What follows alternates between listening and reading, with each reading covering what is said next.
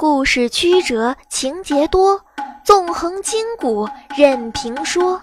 一方醒目拍桌案，两行利齿演生活。三尺高台通教化，四方听众细琢磨。火影评书第一人，掌声有请兵哥说。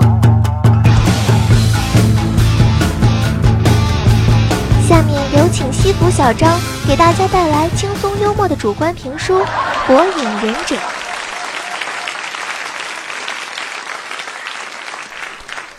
春宵一刻值千金，花有清香月有阴。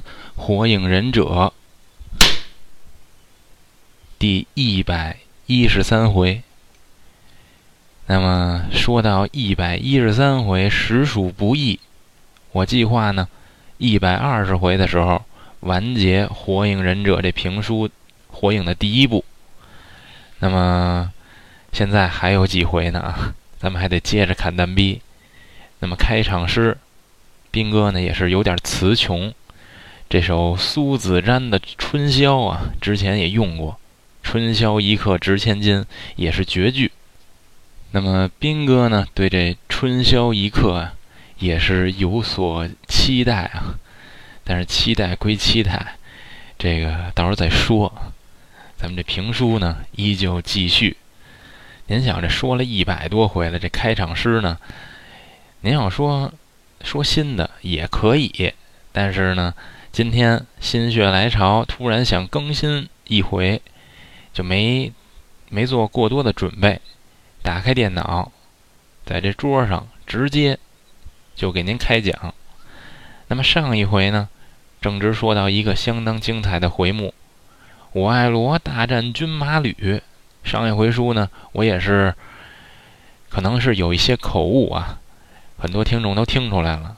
我说我爱罗从这个后背脊椎骨之中啊，抽出一根骨头，把这脊椎骨抽出来了。我给说成我爱罗了。因为呢，当时军马吕跟我爱罗他们俩正打着呢，不是军马吕就是我爱罗，军马吕，军马吕，我爱罗，我爱罗，难免呢说错了，给说混了，所以呢也请您见谅。不过我很高兴啊，这证明您听得非常仔细呀，证明您对我这评书用了心了，用心去听，我呢甚是感动，又是一把鼻涕一把泪，相当的感动。那么闲言少叙，书归正传。武爱罗使出一招守鹤之盾，抵挡住了军马吕的这招，相当强有力的突进、突刺这么一招，拿这个大骨头形成的大钻头直接一怼。那么武爱罗呢，赶紧结印通灵出守鹤之盾，沙子形成的大狸猫就给挡住了。那么这招强有力的防御忍术，物理防御忍术，相当的奏效。军马吕呢这招无功而返，但是武爱罗呢也倒吸一口凉气，心中暗想：嘿嘿，爷们儿，这可以啊。竟然把我都逼到如此绝境了，不由得武爱罗呢脑门也往下滴的汗，心中一盘算，自己这查克拉刚才呢也用了不少，可是面前这位用骨头当做武器，而且呢感觉他越战越勇，不行，不能再拖下去了，我必须。用尽我所有的查克拉，我一招就得把这面前的敌敌人解决，不能再拖了。等这军马旅慢慢再发育起来，那我们这后期我不行啊，我这中前期必须得压制。想到这里，武爱罗二话没说，双手合十，结印，使出一招。这招是什么？漫画里没说。总之，这招相当厉害。这招什么招？结印之后，运用自己的查克拉，方圆很大的一个面积，地上的土变成了沙子，这沙子呢开始慢慢的侵袭军马旅，把这军马旅的双脚又固定住。但是这回可不单只是固定，这沙子慢慢就变成了流沙。流沙大家都知道，不用我再给大家科普一下吧。不过给大家科普一下也无妨。那么电影大家都看过，很多的电影里边有这种情节啊，就是这人陷入流沙之中，越挣扎陷得越深，慢慢的就被这沙子所淹没，沉入沙底，直接就 over 了，直接就挂了，直接就被这沙子淹没淹死了。所以流沙感觉很可怕，在大家的印象当中呢，这个只要陷入流沙之中，基本上呢就没得救了。无论你怎么求救，你越挣扎，它陷得越深。这流沙就是这么一种东西。那么有人说了，为什么流沙这种东西，这种自然现象，它就能把人陷下去？但是，一般的沙子，为什么就陷不下去？咱们可以在这沙沙子之中站立行走都没有关系。为什么？这个您问到点儿上了。您要说别的不知道，这个我还真知道。实际上啊，这流沙呀，这个跟一般的沙子区别并不大，没有说那个电影、电视剧啊、动画片啊，你们看到的这些情景一样，陷下去就出不来，而且有人救，那么救人的这个人也会一同陷下去。其实不是这样，这流沙跟一般的沙子没什么区别，仅仅是这个流沙之中啊。的水分要比一般的沙子要多，也就是说，这片沙漠、这片沙区，它里边的沙子呢，掺杂了一些水分进去。那么水分呢，会使沙粒跟沙粒之间的摩擦力变小。这摩擦力一小，那么这片沙子的承重能力就会下降。如果承重能力下降，那么人踩上去或者重物到这片沙区之中，它承重能力一下降，那自然而然就往下陷。这个就是流沙的原理，只是流沙之中的水分要大于一般的干燥的沙子，就是这个原理。当然，流沙并没有电影里说的这么可怕啊，就是陷进去就这个出不来。实际上。我觉得还是可以自救的，因为流沙呢，嗯，是电影里边就那些情节里面描述的有一个是正确的，就是你越用力挣扎，它陷得越深越快，这个是对的。但如果呢，呃，一般流沙它没有那么深，不会给人完全的淹没。如果但凡您要是陷入流沙之中，最好呢是赶紧先躺下。就是把自身的重量呢，赶紧给它平均一下，让它的受力面积呢更大，这样呢可以延缓下沉嘛。然后慢慢的呢，嗯，可以滚啊，可以什么呢？嗯，移动到这个非流沙的这个这片区域，那么你就可以自救了。实际并没有那么可怕。这个就是流沙的一些小知识吧。因为说到这儿了，我爱罗使出一招这个流沙，所以就说这么几句。那么，军马旅被我爱罗的这个流沙所困啊！但是为什么军马旅挣脱不开呀？因为这不是一般的流沙，这是我爱罗制造的流沙，就不能让你出来，就必须让你越陷越深。所以军马旅呢也是无可奈何，眼看着自己越陷越深，自己越挣扎呢越没用，这可如何是好啊？心中暗想：嘿，我爱罗。果然名不虚传，真他妈厉害！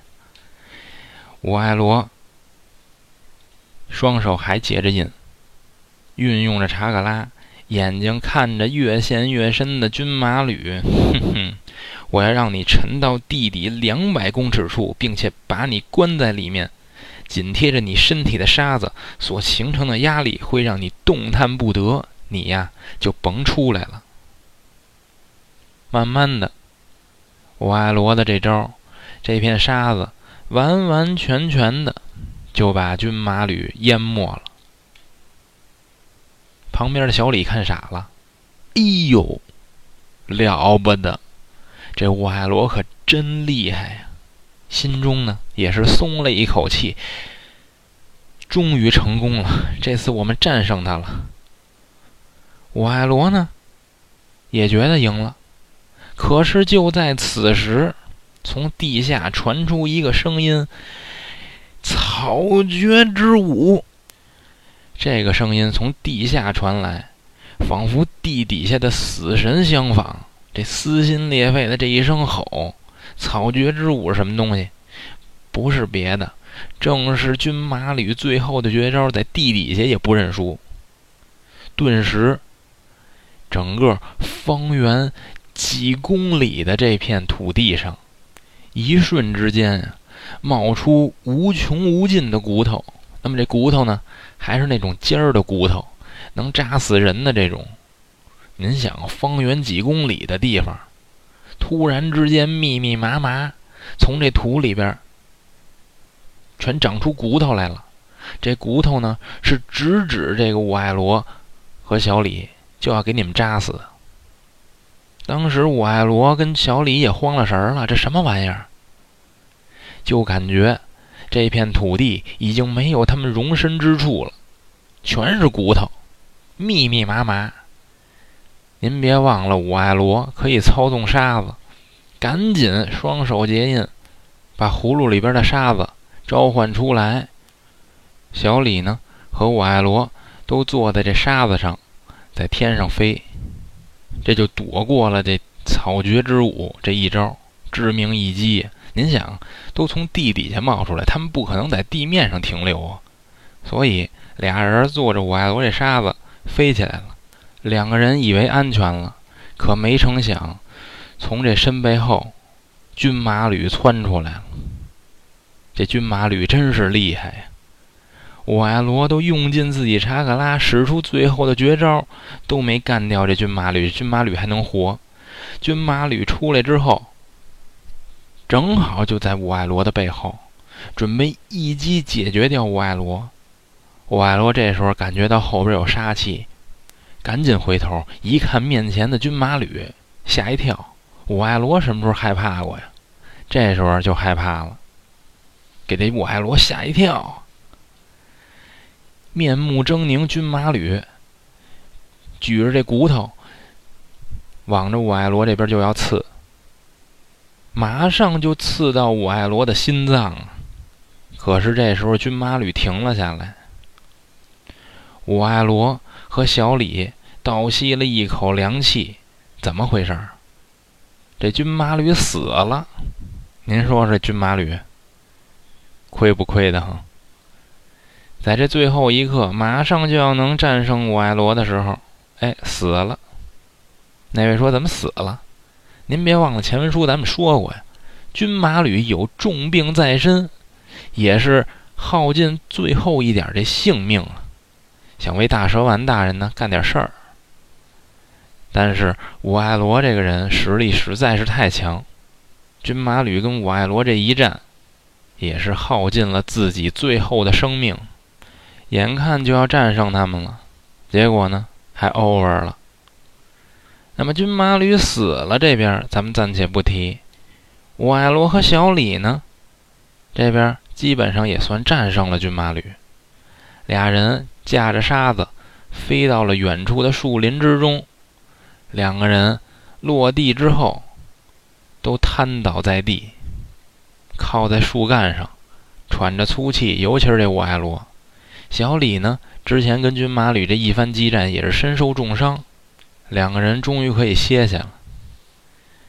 武爱罗在这闷头闷闷不乐，口中呢自言自语：“哎，我们完全败给他了。”小李连忙安慰：“绝对没这回事儿啊！您别这么说。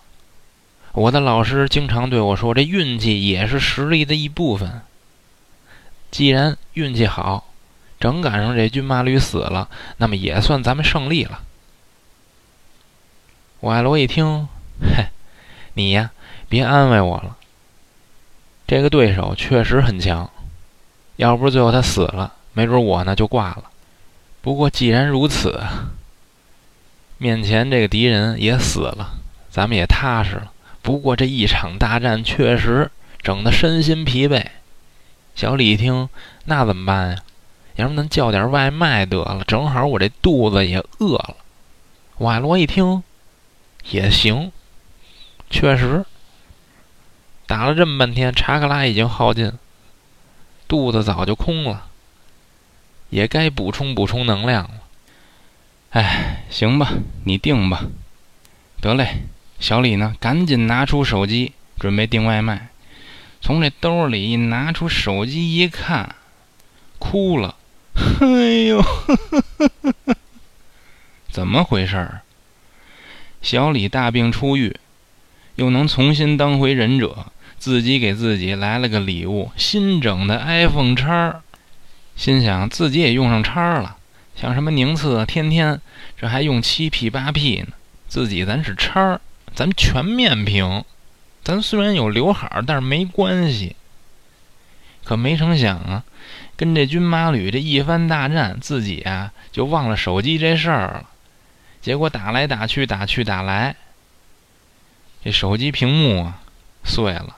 拿出来一看，屏幕碎了，自己能不心疼吗？